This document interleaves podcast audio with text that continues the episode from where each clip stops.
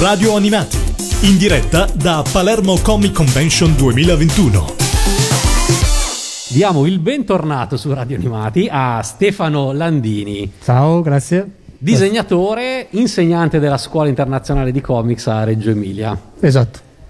Noi ci siamo incontrati a Lucca qualche anno fa. Sì, prima del Covid. E, e, oggi di nuovo a Palermo. Um, quali sono le ultime novità che hai, che hai pubblicato come, come, disegnatore? Allora, dall'ultima volta che ci siamo visti, per il mercato italiano ho realizzato K11 per la Sergio Bonelli Editore, un volume scritto da Matteo Casali che è uscito che non sono tanti mesi, poi dovevamo presentarlo alla Luca Comics di quest'anno ma non c'era il padiglione bonnelliano, quindi dovremo fare un tour nel prossimo anno. Poi è uscito per Salda Press il mio, il mio volume Voraci, che era uscito l'anno scorso per Glenà, e quindi i ragazzi della Salda Press ne hanno fatto un'edizione italiana che abbiamo presentato a Lucca Comics di quest'anno. E poi ho fatto alcune pubblicazioni per Marvel, tra cui l'ultima run di Daredevil che a breve dovrebbe uscire su, sulle stampe Panini. E già questo dà un'ampia panoramica diciamo, della tua attività a tutto tondo. Hai detto che sta uscendo l'edizione italiana la, di, di, qualcosa che era già stato pubblicato dove? In Francia? Voraci. Voraci era stato pubblicato in Francia dalla Glénat, col quale io ho fatto questo volume su sceneggiatura di Christophe Beck, che in Francia è uno dei sceneggiatori più quotati. È una storia di zombie motivo per cui quelli di Salda Press diciamo che sono stati gli editori forse migliori che potevano prendere in mano il progetto avendo Walking Dead e è un autoconclusivo cartonato di 120 tavole che tratta in modo un po' particolare il tema se si può degli zombie tu lavori a eh, diciamo 360 gradi in Italia con Bonelli, questo progetto francese, abbiamo nominato la Marvel. Sì. Eh, Com'è avere committenti co- così diversi? Ti, diciamo, ti obbliga a cambiare stile ogni volta? Al... Uh, è, è, uno stimolo in più? Allora, per me è sempre stato uno stimolo in più, anche perché oltre il fumetto faccio anche collaborazioni esterne con eh, case di produzione di videogame come Call of Duty, oppure ho fatto collaborazioni per il merchandising degli ultimi film di Star Wars o i Pirati dei Caraibi, eccetera. Quindi diciamo che lo stimolo è sempre quello che mi spinge a fare collaborazioni con anche quello che potrebbe essere un mondo esterno dal mondo del fumetto. Però venendo alla tua domanda, la cosa particolare è che è proprio un rapporto diverso dall'inizio alla fine, come tempistiche di lavoro, come rispetto dei tempi, che ovviamente per tutti è sempre giusto rispettare le consegne, eccetera, però cambia proprio le tempistiche di lavoro che devi seguire, eh, produrre e quindi diciamo che sono stimoli completamente diversi. E per quello che mi riguarda lo stile, sì, a volte mh, ovviamente non è che mi chiedono di stravolgerlo, però ad esempio per il mercato francese di solito la linea deve essere più chiara, mentre invece, faccio due esempi, mentre invece per eh, il, mh, tipo Daredevil è molto più abbondante la parte di neri che posso utilizzare perché si tratta proprio di due mondi differenti sia dei personaggi sia per quel che riguarda il mercato. Quindi sì, diciamo che mi devo un po' adattare a, a cambiare qualcosina del mio stile. Stefano, hai detto tu prima eh, fumetti ma anche videogiochi, merchandising. Sì. Questi tre mondi sono complementari fra di loro o tu potendo, eh, come dire, ne sceglieresti solo uno?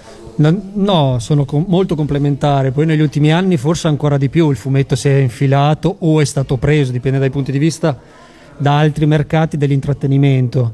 Quindi anche solo molte produzioni, Image o Boom Studio che iniziano ad avere delle dirette produzioni dei prodotti su quello che potrebbero essere serie tv o film al cinema. Quindi eh, anche passare a fare le cose dei videogame oppure a fare appunto merchandising, è ovvio che io sono inserito all'interno di queste grosse produzioni tenendo conto sempre che io provengo dal fumetto, quindi non è che vado completamente a diversificare il mio, il mio approccio. Facciamo in modo che il fumetto in quei mondi possa essere una forza in più nel portarcelo all'interno di quei mondi.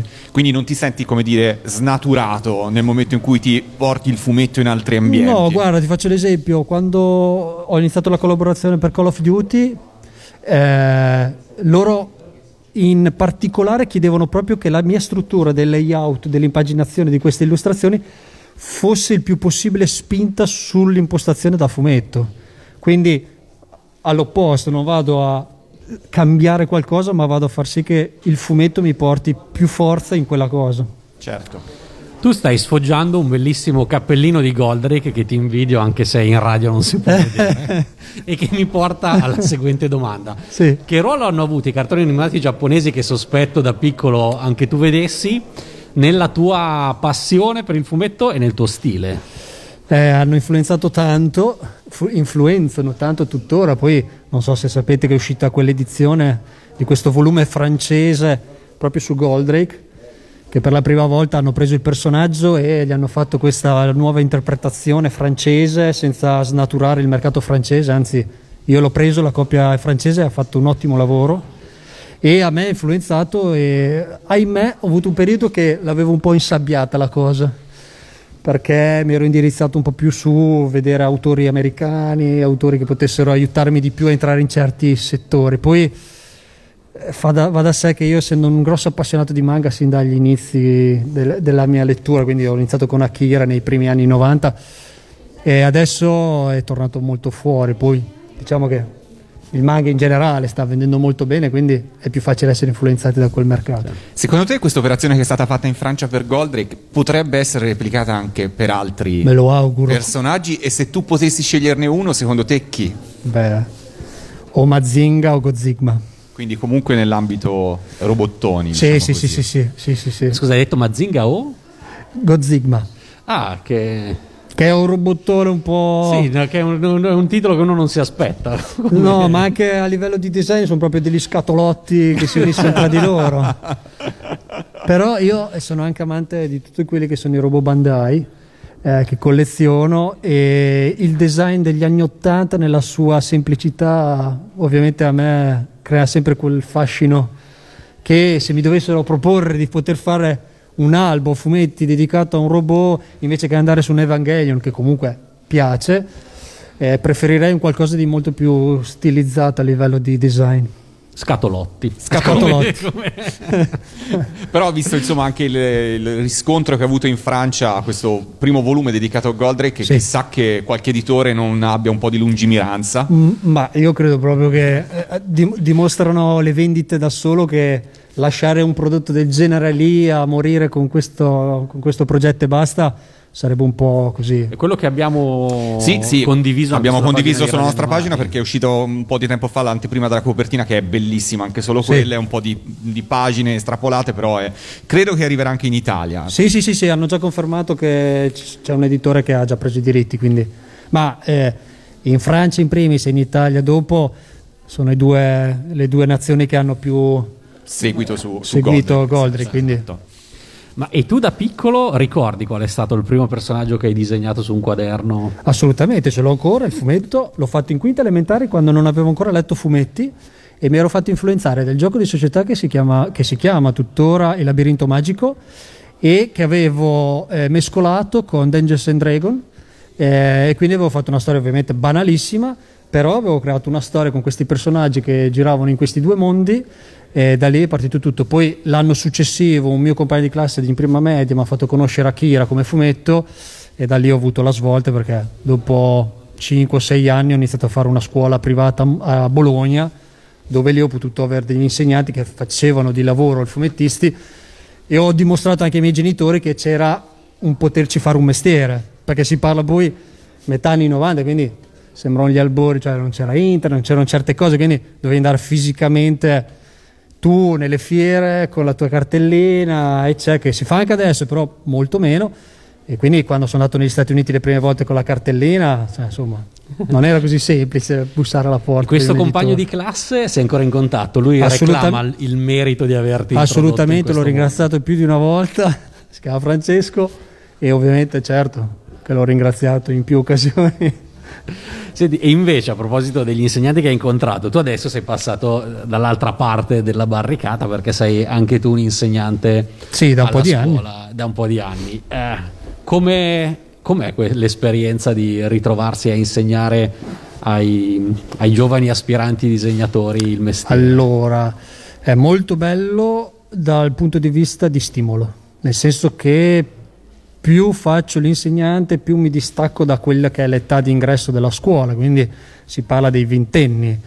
E la cosa bella appunto sono gli stimoli che ti portano loro, perché hanno sempre influenze differenti, sia nella musica, sia nel gusto cinematografico, sia quindi nell'intrattenimento in generale, quindi ti tengono in qualche modo aggiornato, anche se non lo sono esplicitamente con te, ma li senti parlare, eccetera. Quindi questo diventa un vantaggio poi sul tuo lavoro di disegnatore. Certo, certamente. L'altra cosa, diciamo un po' negativa della, di tutto questo è che sono sempre più influenzati da certe cose che non vanno ad approfondirle.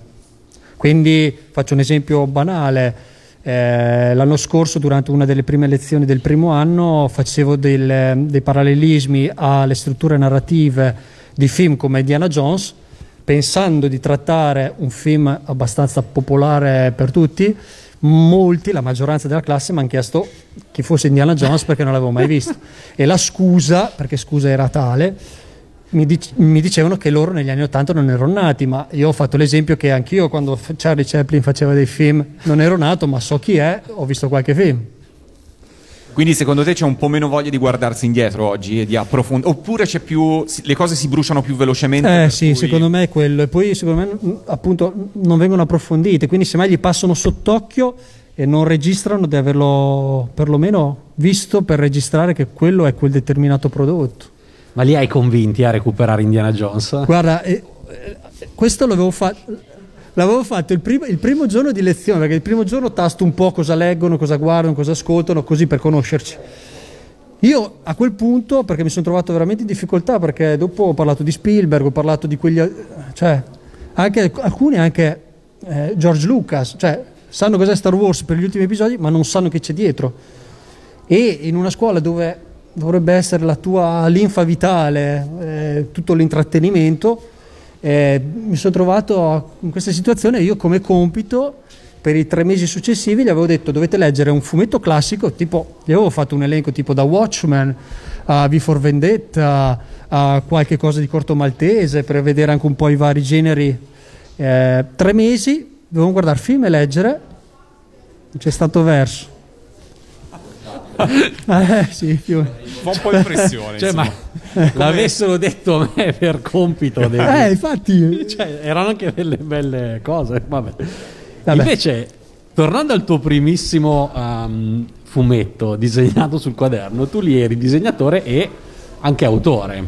Certo. Hai mai coltivato anche la, um, il, il, il, il filone autore? Non l'ho mai coltivato, l'ho sempre tenuto da una parte. Ho fatto una piccola autoproduzione qualche anno fa per una fiera giusto per tastare il terreno. Si erano fatte avanti alcune case editrici italiane per eh, metterlo in produzione. L'unica cosa che mi veniva completamente eh, diciamo cambiato sotto vari punti di vista, io non ero d'accordo, cioè penso che se il prodotto viene fatto completamente da me, eh, posso scendere a compromessi fino a un certo punto, altrimenti lo tengo nel cassetto, eh, in attesa che qualcuno si faccia avanti e direi che potremmo essere sulla strada buona. Io volevo tornare un attimo perché giustamente sentivo che da insegnante sì. hai detto giustamente leggi un classico come Watchmen, no? Sì. per vendetta. Io pagavo per leggerli, cioè io li compravo, capito? io li ho comprati più copie. Esatto, eh, più copie, quindi sapere che un insegnante dice guarda vallo a leggere, tieni, magari te lo passo pure, leggilo tu. Infatti avevo dato anche eh, varie indicazioni di biblioteche che si poteva andare Dove a... si poteva andare tranquillamente a leggere e loro non l'hanno letto. No, onestamente. E questi ancora sono a scuola? Eh, questi sono ancora a scuola e ti dirò che penso, penso, confrontandomi con altri colleghi che non sono solo della mia scuola di Reggio Emilia, che sia un po' in generale questa... Sì, sì. Sì, sì, Poi capisco, nel senso che ormai il 90% probabilmente è manga, e va benissimo, eh, perché non è discriminatorio leggere una cosa o l'altra, l'importante è leggere. Però nel momento in cui vieni a fare scuola internazionale di comics o in qualsiasi scuola di fumetto, posso capire che arrivi e non conosci tutto, ma nel momento in cui l'insegnante ti indica che i prossimi tre mesi, Documenti. oltre agli esercizi da fare, a tempo perso, in tre mesi direi che un albo fumetti, qualsiasi sia la sfogliazione, ci sia il tempo, po- po- prova a incuriosirti. Poi arrivi e mi dici, ma ha fatto cagare, prof. Perfetto. Va bene, Però, va bene. però almeno ti sei approcciato a qualcosa che non Non conoscevi. ti è mai capitato invece che tu magari dici che ne so, hai visto, eh, leggi Watchmen e lui ha detto no, ma ho visto il film di Snyder, è uguale. Eh, O ho di- visto allora- il film di Viver Vendetta, quindi è uguale. Allora, se mi dicono il titolo, sì, se mi dicono l'autore, no. Cioè, se mi dicono ho visto i film di V for Vendetta, sì. Se mi dicono che c'è anche dietro come regia o come scrittore, ho già, ho già la lampadina che mi si accende, che vuol dire che ho qualcuno davanti che ne sa già qualcosa di più. Eh, eh, ok. Ma nel mondo manga eh, lì almeno approfondiscono. Sì, sì, sì, sì, Ah. no, no, cioè, non, non- non si ha a che fare con gente completamente Ok, inconsapevole. È che... Molto radicata nelle proprie passioni che Esatto. sono estremamente settorializzate. Esatto, quindi ci può stare che il primo anno si faccia un po' fatica a tirarli fuori da quel mondo per fargli capire che comunque, soprattutto per noi per ora, se vuoi lavorare nel mondo del fumetto, sicuramente il mercato giapponese è quello più ostico da entrare. Certo, certo, certo. Quindi comunque un suggerimento, questo a prescindere è quello di cercare di ampliare un po' gli, orizzonti, no? Assolutamente, soprattutto in quegli anni che la scuola ti permette per tre anni almeno di avere davanti degli insegnanti o dei compagni di avventura di quei tre anni col quale è giusto che tu ti faccia un po' influenzare per conoscere qualcos'altro. Ma anche perché poi sempre più tutto si contamina e sempre più tutto viene riproposto. no? Esattamente. Quindi sapere cosa c'era prima ti serve sia per capire se qualcosa in realtà non è una vera novità, sia nel tuo lavoro per essere tu a dire ma ripeschiamo questa cosa che un po' che nessuno la ripropone perché il mondo oggi comunque gira Uno, così. oppure conosci quell'autore che pensi che sia il primo che utilizza quello stile, quella determinata tecnica, in realtà lui, se vai a vedere, ha preso la tecnica di un disegnatore, oltretutto italiano, semmai di 40 anni fa. E ce ne sono di esempi.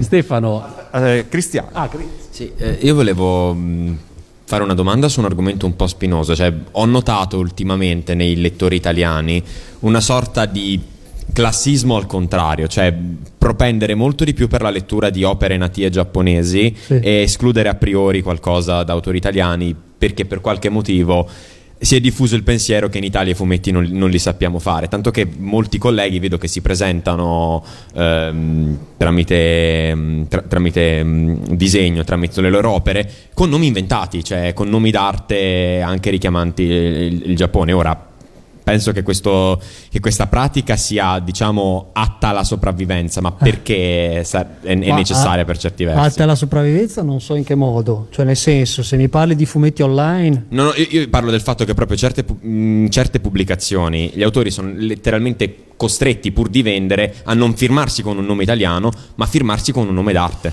Ma eh, dal mio punto di vista, quindi non è Sì. che sia assoluto, però eh, c'è questa ondata di proprio moda sotto tutti i punti di vista che noi italiani siamo sempre stati un po' più eh, sottomessi nel pensare che siamo peggio di quello che viene da fuori.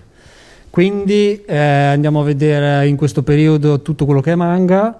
Probabilmente, come dici tu, alcuni si sentono una porta un po' più aperta, una strada un po' più libera se cambiano anche il nome d'arte mettendolo con qualche richiamo di, quel- di quei paesi. Per quel che riguarda i prodotti italiani, effettivamente è così. Cioè, anch'io colgo un po' questa cosa del stile, approccio, dove là è bello e tutto quello che è qua è brutto. E non è assolutamente vero sotto vari punti di vista. Poi, sai, se tu ti ci approcci da lettore, va bene, può andare. Se ti ci approcci da, da autore che vuol fare i disegni, se ti prendi dell'influenza da quel paese lì, va bene. Ma se fai un puro manga, attualmente gran lavoro non è che ci sia. Poi si aprirà probabilmente, non lo so, però. Io ho notato per dire anche che c'è questa tendenza a dividere, cioè a considerare il, il manga fatto in Italia, cioè lo- praticamente non lo chiamano manga, anzi, anche, se, anche se secondo me è un errore perché il manga è proprio un, un tipo di tecnica, un Certo. tipo di stile di disegno. E, a- da questo punto di vista può avere una sorta di futuro, cioè il, il- il manga proprio manga italiano, chiamiamolo così perché un po' più per, per, per comodità, mm, si evolverà in una direzione che avrà una sua identità oppure potrebbe, potrebbe rimanere puramente tecnica manga? No, secondo me sicuramente qualcosa nascerà. In che modo, con che tempi non lo so, ma sì, perché comunque ormai sono così tante le persone che usufruiscono di questo mezzo, come dici tu, non è che sia solo di esclusiva per i giapponesi, appunto.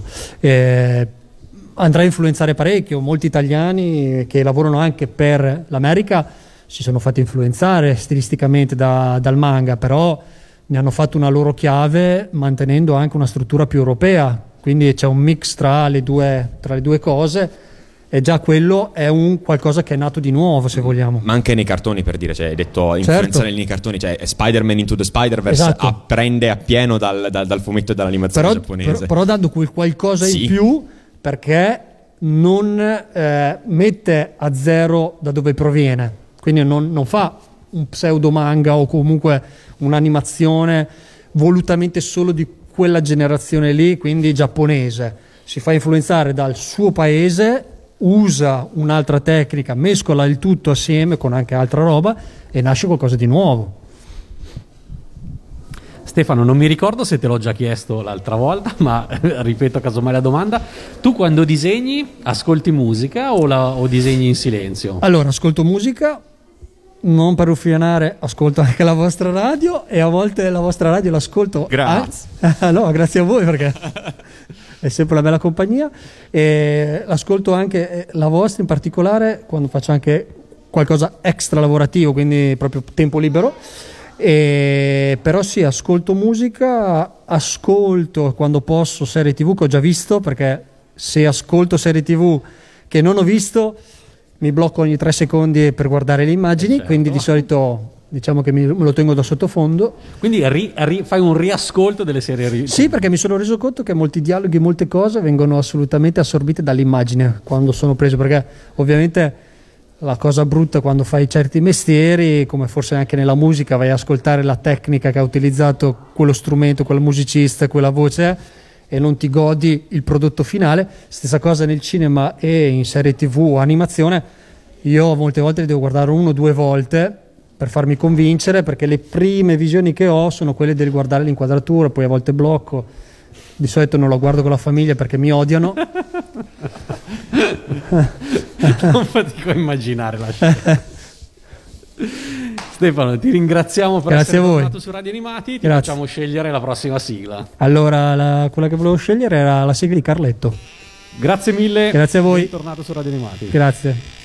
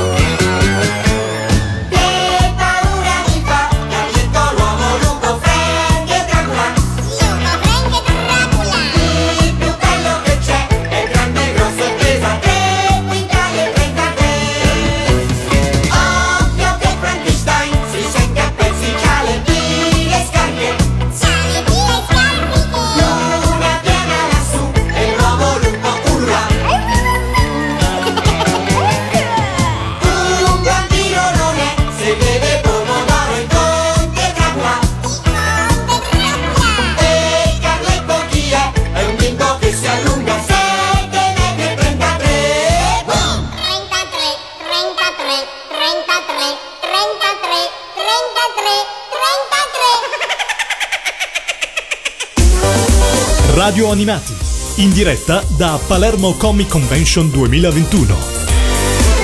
Ascolta Radio Animati tramite le app per Android o iOS oppure su www.radioanimati.it. Radio Animati, un mondo di sigle TV.